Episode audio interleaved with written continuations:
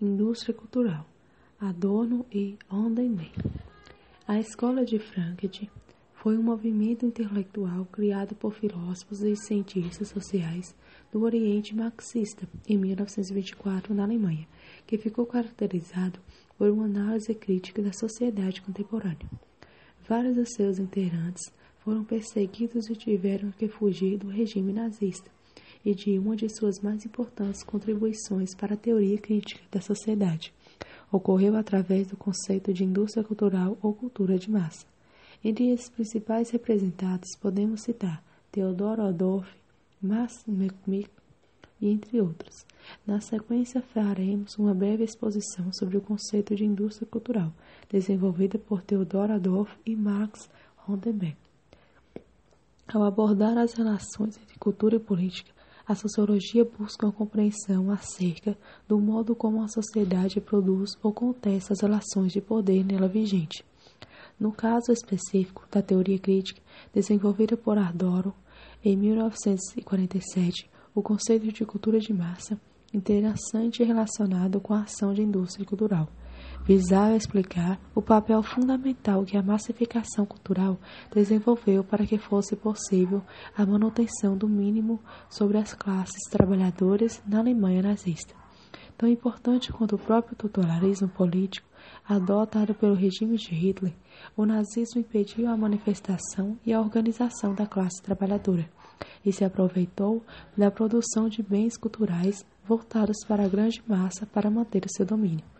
exatamente porque esses produtos culturais, vinculados pelos meios de comunicação, levavam ao conformismo, ao mero divertivismo e não a uma reflexão crítica sobre a realidade. Em suma, a indústria cultural é um conceito sociólogo que nos remete às sociedades capitalistas contemporâneas,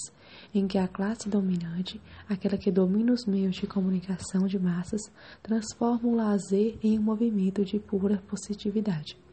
A sociedade de massa é, como o próprio nome indica, uma sociedade manipulada, moldada, em que o segundo captura o lazer dos indivíduos com produtos culturais, que ajudam a manter a distância da relatividade, a manipulação e a alienação sofrida pelas pessoas. Nesse sentido, tudo é capturado pelo mercado, tudo se transforma em mercadoria para consumir em larga escala até mesmo os bens culturais, como filmes, séries, livros e obras de arte.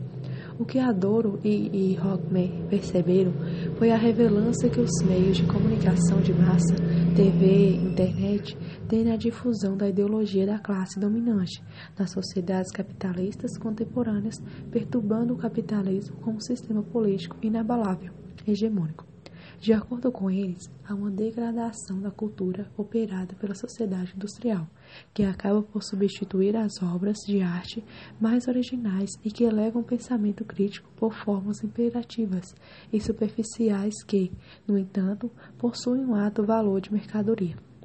A cultura tornou-se um produto que pode ser vendido para um grande número de pessoas